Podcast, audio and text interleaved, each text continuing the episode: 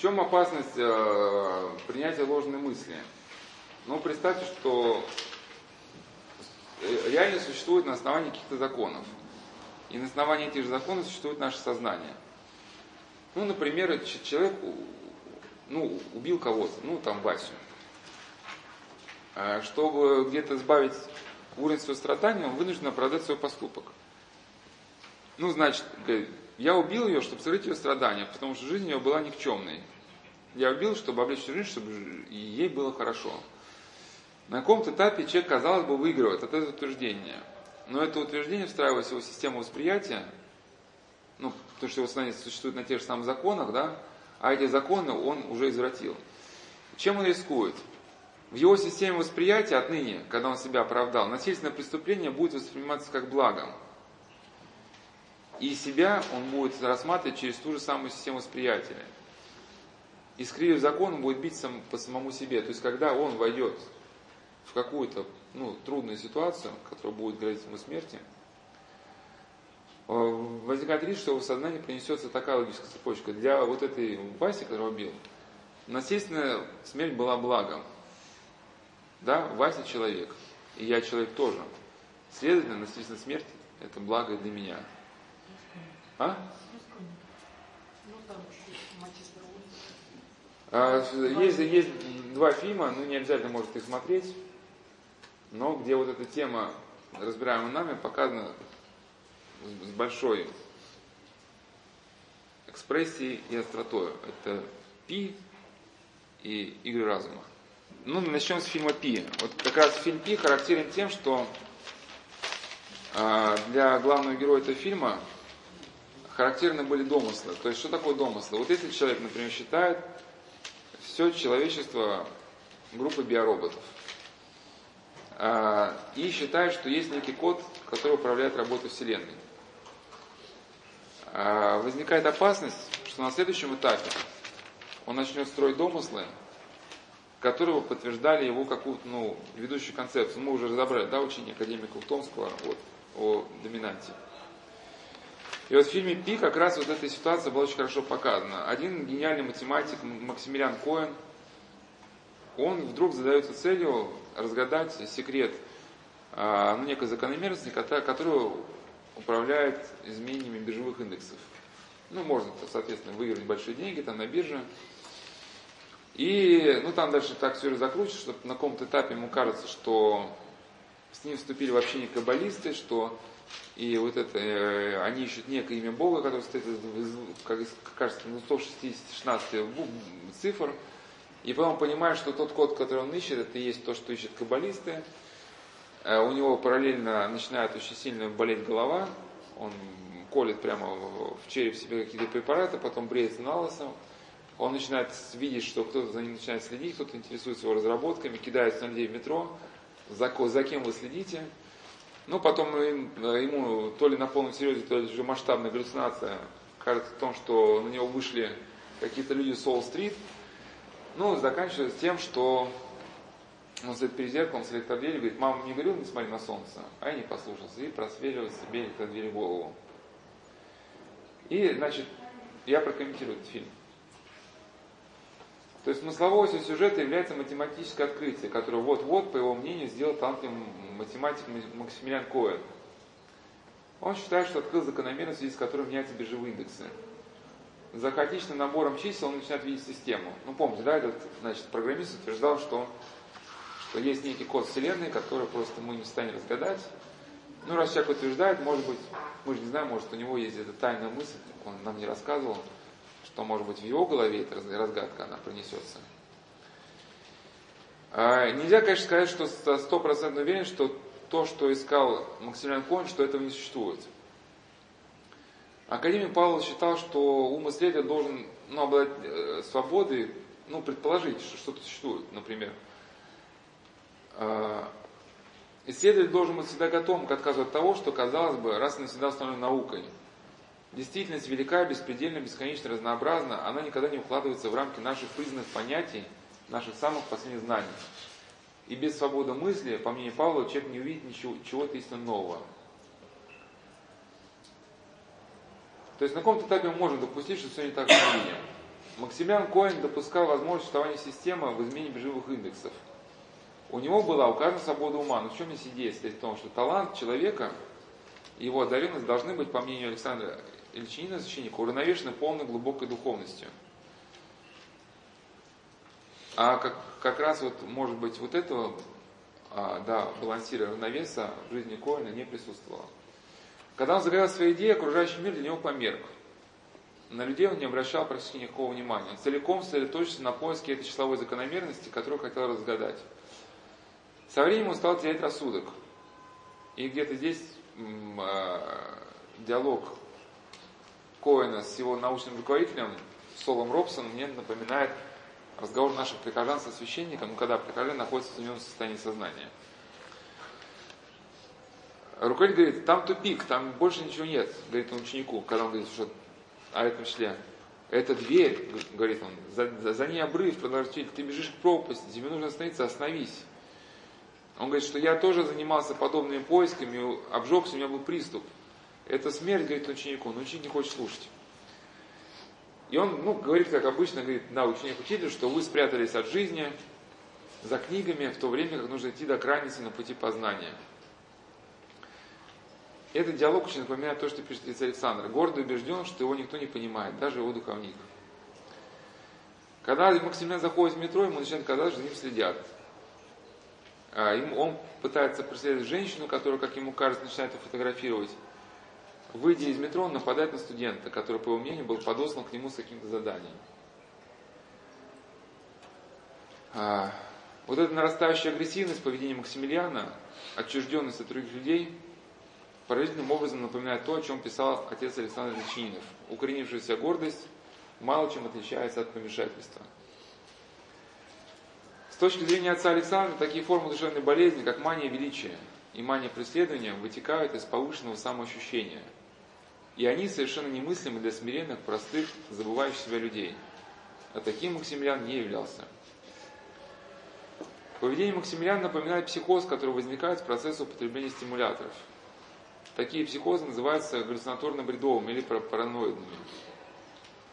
Суть этих психозов состоит в том, что человек, человек убежден, что вокруг находятся люди, которые плетут против него заговор. заговор. Один из э, наркоманов, например, рассказывал, что однажды начал понимать, что несколько его знакомых собираются убить. Он краешком ума понимал, что у них, никак, у них нет никакого смысла убивать его, но тем не менее начал бояться. Он залез в шкаф, но и там не успокоился. Он стал слышать чей-то шепот, который сообщал убийцам о том, что этот несчастный наркоман находится в шкафу. Когда он заходил в общественный транспорт, он слышал, как люди начинают разговаривать, типа автобус, ну что там, валим его там, да, или там, или, ну, ты, а, чтобы, чтобы сообщить убийцам его местоположение. Особенно пугало, когда он видел, что у прохожего рука лежала в кармане плаща. Мерещил, что в руке прохожего был зажат нож или пистолет. На каком-то этапе страх усиливается, и человек решает защищаться. То есть он смотрит, что к нему и навстречу идет человек, у которого в руках в кармане, говорит, ну я так просто не сдамся. Да, поднимает кирпич или арматурину и решается дорого заплатить за свою жизнь, если кто-то из убийц окажется рядом. Сам рассказчик впервые попал в милицию, когда стукнул камнем по лицу прохожего дядьку, которого считал убийцей. Когда такое состояние усиливается, становится хроническим, то есть постоянным. В состоянии предового психоза человек может, например, по 10 раз в день обыскивать всю квартиру в поисках признаков того, что любимая женщина ему изменяет. О чем-то подобном пытался объяснить научный руководитель своему ученику. Если ученик зациклится на числе, состоящем из 260 знаков, то цифру 216 он будет находить везде. 216 секунд длится поездка в лифте, ну и так далее. Но ученик не слушал. Эта патологическая способность человека находить везде нужные цифры, ну, свойственно для математиков, а, отметил еще святой Ириней Леонский, богослов второго века, в своей книге «Против Ересей». Он писал, что еретики ищут доказательства то в числах, то в буквах и слогах, а когда в числах, выражаемых, выражаемых в греко буквами. Ну, то есть, например, а, Христос прожил 33 года, значит, ну, типа, над землей есть 33 высших ангела, да? Ну, начинается откровенной фантазии на тему числа 33. Ну и он приводит там, и Ириней Леонский, как бы следует логике еретиков, говорит, ну давайте возьмем число 5. И говорит, мы же не можем вот взять и придумать, что существует какая-то там пятерица божественная, да, из число 5 из Евангелия.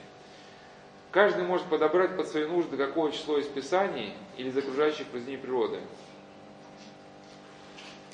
А, важно отметить, что ересь, да, ну, а еретики они занимались этим, брали из Священного Писания какую-то строчку и начинали ее извращенно толковать. Игнатий Бринчинов относит к грехам гордости. То есть, когда человек болен гордостью, он либо вовсе не слышит то, что ему говорят, либо слышит только то, что совпадает его взглядами. В чем смысл ереси? Что люди к учению веры примешивают учения, которые противны божественной истине. То есть, истина дает человеку путь соединения с Богом, если человек усваивает ересь в своем уме, то его э, связь с благодатью пресекается. Ересь не дает благодати проникнуть в его сознание. Ересь это не то, что человек что-то недопонял. Вот бывают люди, которые мне кажется, что-то мы не можем объяснить, не то, что человек что-то недопонял. Ересь это своего рода измененное состояние сознания. Она, по мысли Игнатия, является грехом ума. Ересь является враждой на Бога, плодом гордыни, которая стала причиной а, падения ангелов. Последствия падения похожи на последствия отравления ересью. У человека омрачается ум и расточается сердце. Упорство в ереси есть свойство еретика. Ересь сопряжена с сосредоточением сердца, страшным помрачением и повреждением ума. Ну, то есть, как появляется вообще ереси? Ну, например, какой-то э, человек, он хотел оставаться христианином, например, иметь пятерых жен. Но так как в христианстве это не разрешается, то он начинает создавать свою извращенную систему, которая бы оправдывала его поступок. Как показывала сама жизнь, у еретиков повреждались мыслительные способности. Терялось правильное мышление. То есть, э, да, а при сексуальных вот этих всяких э, опытах несламудренных происходила потеря правильного мышления, то есть того самого целого неповрежденного мудрования. Да, вот и слово целомудрие не только означает телесную чистоту, но и полноту мудрости. Сложно сказать, существовало ли то, что в действительности виделось Максимилиану. Э, или речь шла о том, что происходило с еретиками, которые свои закономерности уводили да, из каких-то фиктивных данных. Как бы там ни было, как я сказал, э, конец был печальным, он проследил себе черепную коробку. А в чем идея этого искушения? Что когда человек заболевает гордостью, его сознание напоминает как бы э, ну, электросеть, в которой произошло короткое замыкание. При коротком замыкании ток бегает не по всей системе, а по какому, какому-то отдельному участку, да, и происходит, то есть он входит зад и вперед по этому участку, растет температура, что влечет нас за собой загорание. Что если открытие Максимилиана являлось просто подобным ну, застреванием, застреванием в каком-то психозе? Вполне возможно, никакого открытия Максимилиан так и не сделал. Бывает, что, например, потребитель наркотика с вечера пишет гениальные, как кажется, мысли, а на утро находит свои нелепые заметки.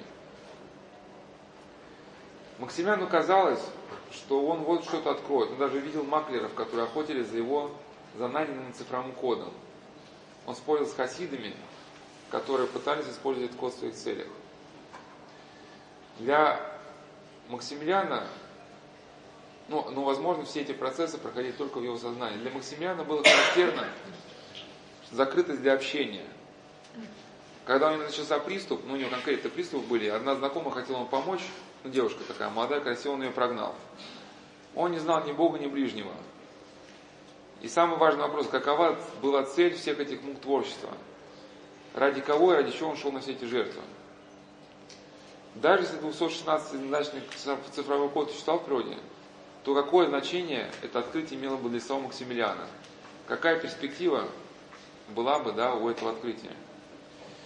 Если бы Максимилиан мечтал о богатстве и мировой славе, то его было можно хоть как-то бы понять, но он не стремился к богатству. Ну и раз так, он ну, нашел код, и что дальше? Да, и, а дальше он просверлил себе голову.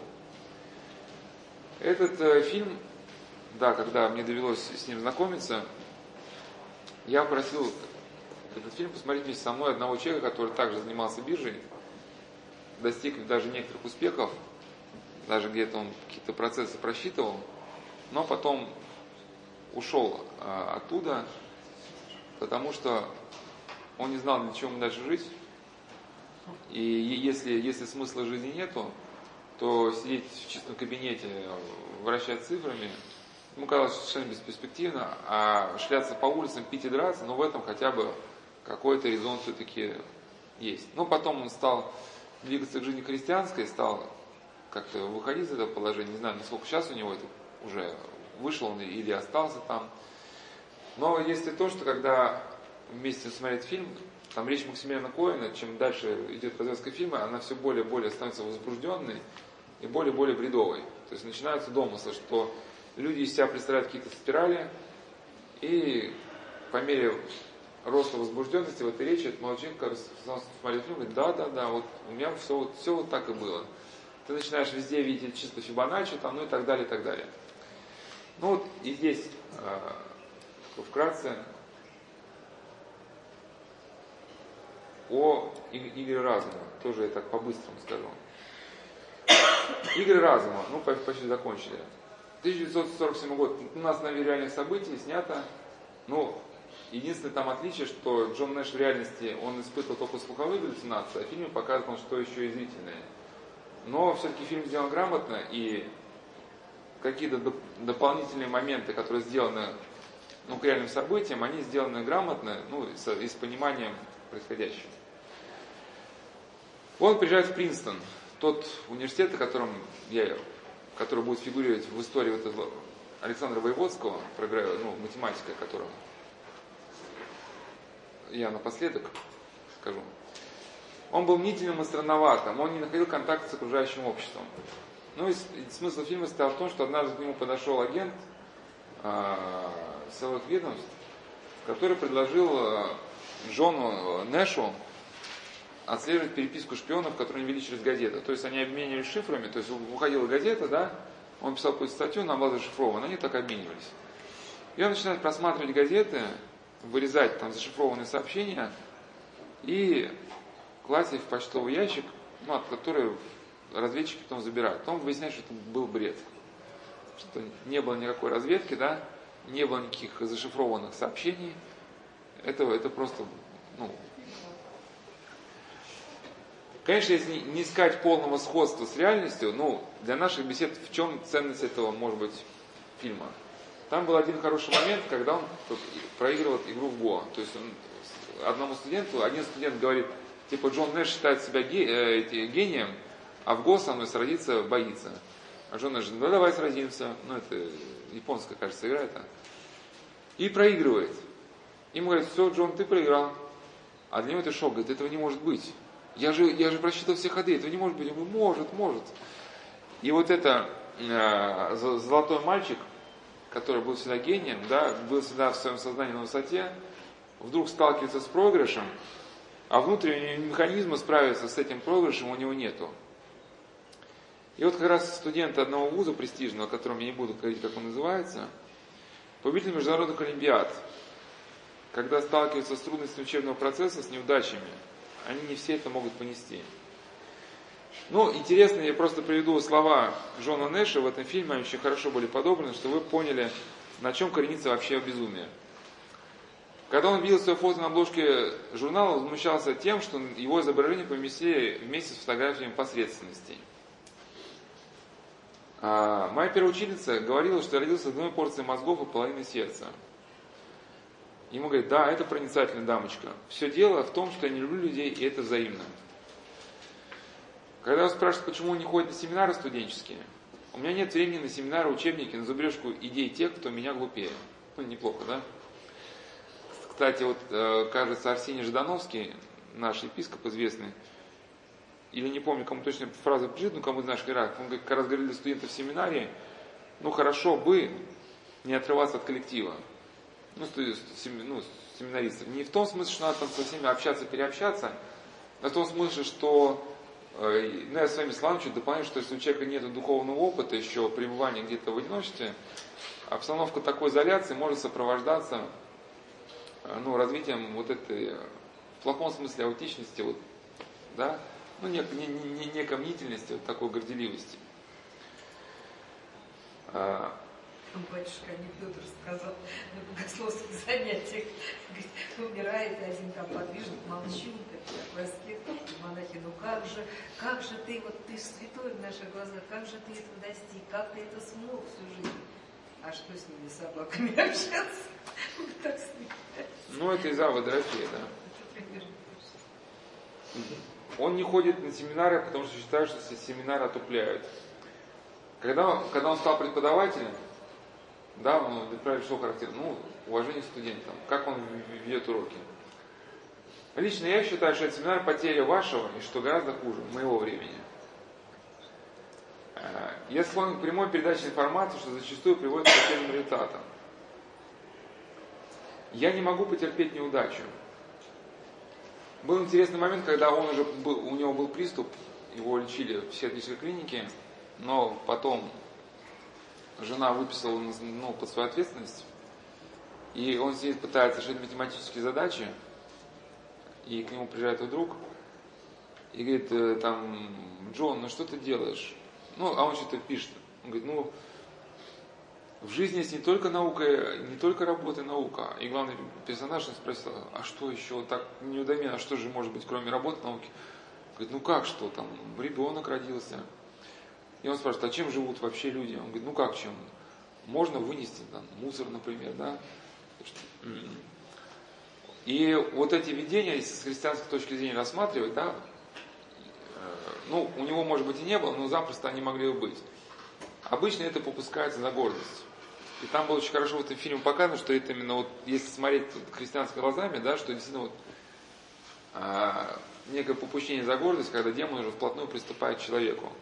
То есть вот эти галлюцинаторные образы, вот этот э, парчер, ну, а, несуществующий агент, когда э, у Джона Нэша заметили странности в поведении, его вызывает в кабинет начальник, ну смотришь, Джон, Джон сходит с ума. А это галлюцинаторный образ, там, а он еще видел друга. Он хоть жил один в комнате, к нему в, комнате, в комнате стал появляться друг, с которым вместе пили там что-то, а потом оказалось, что его не было друга этого. Кстати, дети аутисты, дети аутисты, они рассказывают тем людям, которые доверяют, что к ним приходят невидимые друзья, которым передают какую-то информацию. Невидимые друзья. Бред? Почему бред? Нет, они, они, они просто, их, их, их мозг вот, э, так воспринимает, что, ну, как, как вы думаете, кто, кто невидимые друзья? Почему это не бред? Потому что невидимые друзья детей обучают таким вещам, которые они не могли бы э, придумать. И вот это образы говорили ему, ты должен сказать, то есть там э, выясняют, нужно ли отправить, ну, условно, Джона в психушку, и сейчас решается вопрос, адекватен или нет. И он не сумел, где-то хотел доказать, что он адекватен, но не сумел как бы подтвердить это. А ему образ говорит, ты должен сказать, что ты гений. Ты должен сказать, что твоя работа, она уникальная. Ну, и его эти образы, его подстегивают, весь мир о вас узнает. И это агент Парчер, его тоже, ну, демон же подстегивает в гордыню. Вас отличает то, что вы первый дешифровщик из всех, что когда-либо рождались. Ну, дешифровщик э, то шифра. Да, и вот как раз в чем, в чем было искушение Деницы, да, Архангела. Что когда он решил, что он взойдет на небо и поставит престол свой выше престола Божьего. Ну, на каком-то этапе он понял, что, э, что это все иллюзия, потому что девочка, она не росла. То есть там у него приходил агент Парчер, его друг, и племянница его друга, и то есть сам Джон Нэш, он рос, а девочка, она оставалась маленькой. И он понял, что значит это ну, галлюцинация. И постепенно, ну и там, э, если не разбираем, как бы на самом деле, вот разбираем саму как бы систему, может, выздоровления человека, с чем она была связана именно по этому фильму, идея была очень правильная. Что некоторое время он просто сидел в институте, в библиотеке, что-то там писал. И его вот я вам рассказал про книжку Мизери, да, вот это, писатель увидел скунса в клетке, а Джон Нэш, когда сидел в библиотеке, он увидел вот гипервозбужденного студента, который на стадии маниакальности находился, а сам Джон Нэш в состоянии возбуждения не кушал. И э, этот возбужденный студент подходит, о, вы Джон Нэш, я, можно я вам расскажу свою концепцию? И он начинает очень возбужденно рассказывать, что вот, понимаете, моя теория. А Джон Нэш, он видит себя, как бы, ну, зарождающееся безумие. Говорит, молодой человек, вы, вы когда в последний раз кушали? Он говорит, да, да, я, да я не помню, но суть не в этом, суть не в этом, понимаете, там вот. Э, говорит, подождите, подождите, давайте вы покушайте. Вот там бутербродик, вы сядьте. Ну и потом его э, э, полюбили студенты, и его друг даже приглашает его жену ну, с таким восхищением посмотреть, что происходит, потому что они думали, что все, как бы человек уже, ну, умер морально, эта болезнь его сожрала, а тут они видят, раз это социальное общение возобновилось, значит, как бы надежда ну, не потеряна. И вот Джон как бы вот с такой с любовью, что начинает обучать, ну, объяснять студентам, и вот и через это социальное общение с людьми, ну, основанное именно на, на любви, да, он начинает потихоньку из этого состояния выходить и оживать. Ну и в конце, а, ну в реальных, в реальных, э, он получил Нобелевскую премию, но в реальной жизни ему не вручали Нобелевскую премию вот в Норвежском комитете. Ну по фильму ему там вручали. И э, интересно его слова при вручении премии. Я верил в числа и термины, уравнение логику, в здравый смысл. Но проведя жизнь в подобных изысканиях, я не знаю, что такое логика, что определяет здравый смысл. Я прошел путь, э, долгий путь через физику, метафизику, иллюзию и обратно. И я сделал самое важное из всех открытий, главное открытие моей жизни. Логичное основание можно выявить только в таинственных уравнениях любви. Ну и в этом на самом деле великая тайна, то есть правда. Потому что если сейчас я не буду приводить уже академик Томского, времени мало, что процесс познания, да, может, и, и только и может выстраиваться на а, вот этой Воеводский. Воеводский тоже история известнейшего математика, и на этом истории, может, где-то и уже закончим. Хотя я, наверное, впереди там есть еще, но это уже не, не, не в этом вот приезд. А, Александр Воеводский работал в том самом э, институте ну, Принстона и двигал мировую науку. Его э, интервью ну, интересно тем, что для нас, для христиан, есть два важных момента. Ну и третий момент важен в связи с этой сегодняшней встречей, что первое, что он говорит о эволюции, ну в каком смысле, что он был специалистом в очень многих областях, и в том числе он занимался ну, математическим моделированием ну, мутаций. Я не, не специалист, как понял, так сказал. То есть, иными словами, а, каким образом могли бы мутировать гены да, вот, на протяжении там, определенного количества лет. И вот о чем он в этом интервью говорит, что математическое моделирование показало, что какие-то отдельные мутации на определенных территориях невозможны. Ну, грубо говоря, там более большие лошадки или там, менее, или менее высокие лошадки. Но утверждать о том, что одни виды происходит из других – все-таки современный уровень науки не позволяет так утверждать. И он говорит, что большое количество ученых к этому давно пришло и это знают. Но просто эволюция является не научной теорией, да, а идеологией, которая насильно сверху продавливается. И если речь идет о ученом, каком, который работает в каком-то престижном вузе с мировым именем, просто ему не дадут защититься. А, да. Но для нас это важно что? Во-первых, Владимира Воска, Александра Воска невозможно обвинить в сочувствии христианству, потому что христианство не знал. Да, и он просто об этом как бы говорит, как ученый. Как факт. Причем он как раз, э, он-то как раз и двигал науку, потому что он хотел создать программное обеспечение, которое позволило бы проверять математические теории. Я не знаю, успел он закончить работу или нет. Смысл состоит в том, что э, создаются какие-то математические теории, очень сложные расчеты, да, которые описывают нашу ну, реальность. На основании этих теорий создаются другие теории, тоже очень сложные, которые там что-то достраивают реальность на основании тех теорий новые теории, соответственно, если где-то там в основании была какая-то ошибка, то эта ошибка потом начинает расползаться, увеличиваться, а возможности проверить нету, потому что ну, цифры большие и расчеты сложны. И он хотел создать программное обеспечение, которое позволило бы математические теории переводить да, в язык машинных кодов, и уже машина, она могла бы как бы давать ответы. Эта теория, она просчитывается или она не просчитывается. И когда он понял, что а, и вторая мысль, да, о существовании все-таки э, духовного мира, о котором мы на беседах э, о психических нарушениях мы тут говорим. Э, когда он понял, что картина мира вовсе не такова, какова представлена в современной науке, он стал искать ну, то, что могло бы позволить ему понять вот, ну, устройство э, мироздания.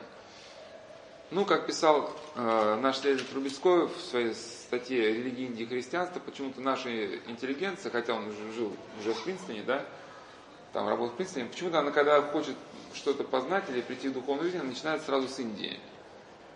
Вот, ну, почему-то обратиться э, к христианству, это как-то считается, ну, ну не камильфо. И Владимир Александр Воеводский также начал с Индии, стал учить санскрит и, соответственно, стал практиковать, ну, какие-то, в общем, там, практики. В Индии, как, э, ну, считается, что божествами являются те духи, которые живут в воздухе. Да? Для нас понятно, о ком идет речь, что как говорил апостол Павел, что наша брань не против плоти крови, а против духов, миродержителей, э, ну, в общем, в воздухе, который, да, летает. И о чем идет речь, что религия это связь, соответственно, э, когда мы кого-то избираем в качестве, там, ну, если для нас Бог, он, Христос, он личность, для, путь связи с этой личностью для нас ну, определяется в каком смысле свойствами ну, Христа. Да? Бог есть любовь, значит мы настраиваемся на любовь. Если духи, живущие в воздухе, да, вот, э, вот так воспринимаются божествами, и психопрактика выстраивается таким образом, чтобы облегчить, соответственно, контакт между вот этими духами и человеком. И зарождаются определенные приемы, которые находятся в отображении в йоге, да, торможение, которое выражается ну, в идее торможения коры головного мозга через асаны, через систему дыхания. Те, кто люди занимаются пока йогой, они, может быть, не догадываются, может быть, о том, ради чего все это делать, ведь здоровье никогда не было целью йоги. Да, целью йоги это было совлечение себя вот этого ну, физического а, субстрата, что ли, да. А с точки зрения святых отцов, вот как раз наша телесность, мы где-то говорили, да, про ризы, Телесность наша нейроструктура – это то, чем Господь нас защитил, защищает от мира падших духов. Соответственно, разрушая вот эту телесную где-то оболочку, да, человек открывается миру падших духов, в принципе, те, которые в Индии считаются ну, божествами. И люди, которые занимаются йогой, они знают, что здоровье никогда не было целью йоги. Просто чтобы остановить свое сердце, он должен вначале овладеть. Ну, чтобы сбросить с себя тело, вначале надо владеть. И занимаясь йогой, они, соответственно, сталкиваются с, теми последствиями, ради которых, наверное, йога и была создана. И вот то же самое произошло с Александром Воеводским. На каком-то этапе к нему стала приходить, как он писал, галлюцинаторная девочка, она стала играть с ним в галлюцинаторный мячик.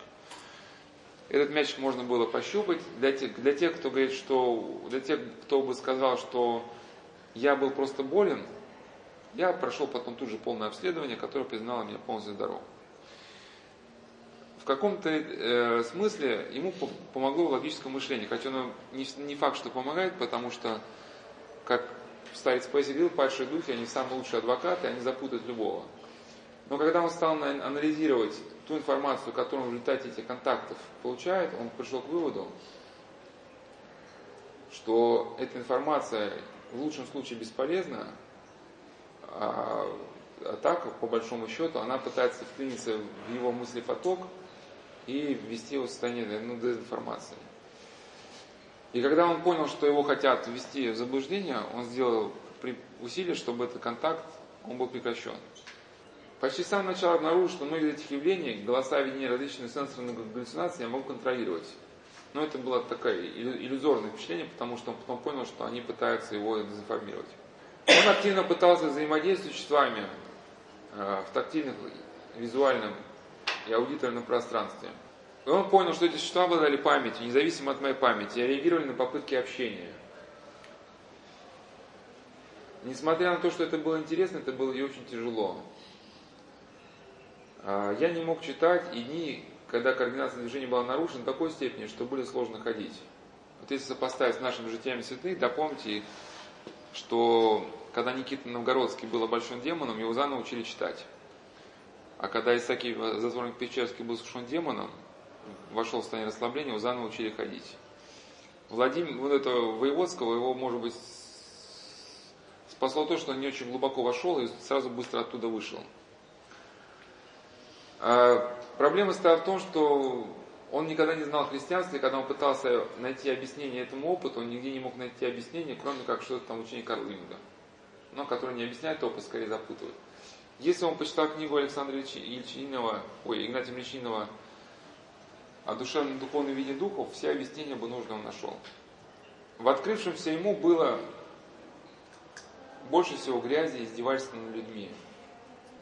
Он стал замечать, когда в его мыслепоток вплетаются новые голоса. Вот те самые тысячи мыслей, про которые мы говорили, вот него.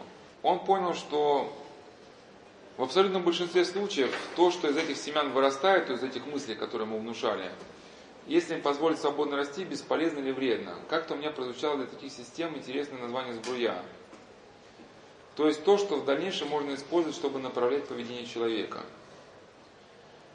Проблема усугубляется тем, что когда появляются такие семена, это сопровождается другими явлениями не ментального, а эмоционально даже реального плана, которые как бы подтверждают начинающуюся формироваться систему. То есть вам что-то приходит на ум, и духи выстраивают так, что в реальности начинает все подтверждаться. И вы начинаете выстраивать какую-то систему, но ложную, которая вас начинает губить. Другое важное свойство семян а, в том, что они, как правило, содержат, особенно на начальном этапе, реально верные и интересные идеи. Но вот фаза маниакальности у программистов и у прочих людей, что поначалу это действительно какие-то творческие зачатки есть, но чтобы в каком смысле, как в виде приманки.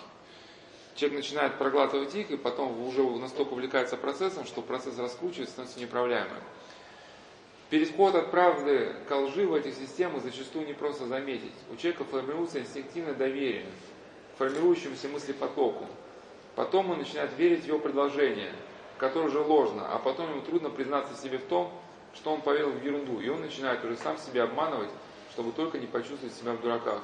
Он писал, Владимир Выводский, что, хотя это относится не к мысли потока, скорее к теории эволюции, что наука ищет более компактное описание, но это не всегда приводит к тому, что эти компактные описания описывают реальность.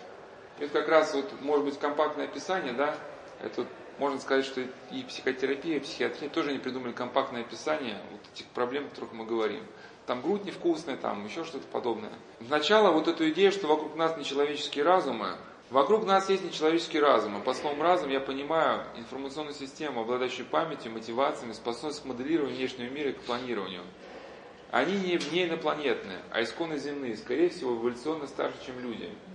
Эти разумы активно, а иногда негативно влияют на жизнь людей. Но он говорит, что он не хочет как бы, ну, слишком вдаваться в этот вопрос, потому что, ну, это не его специальность.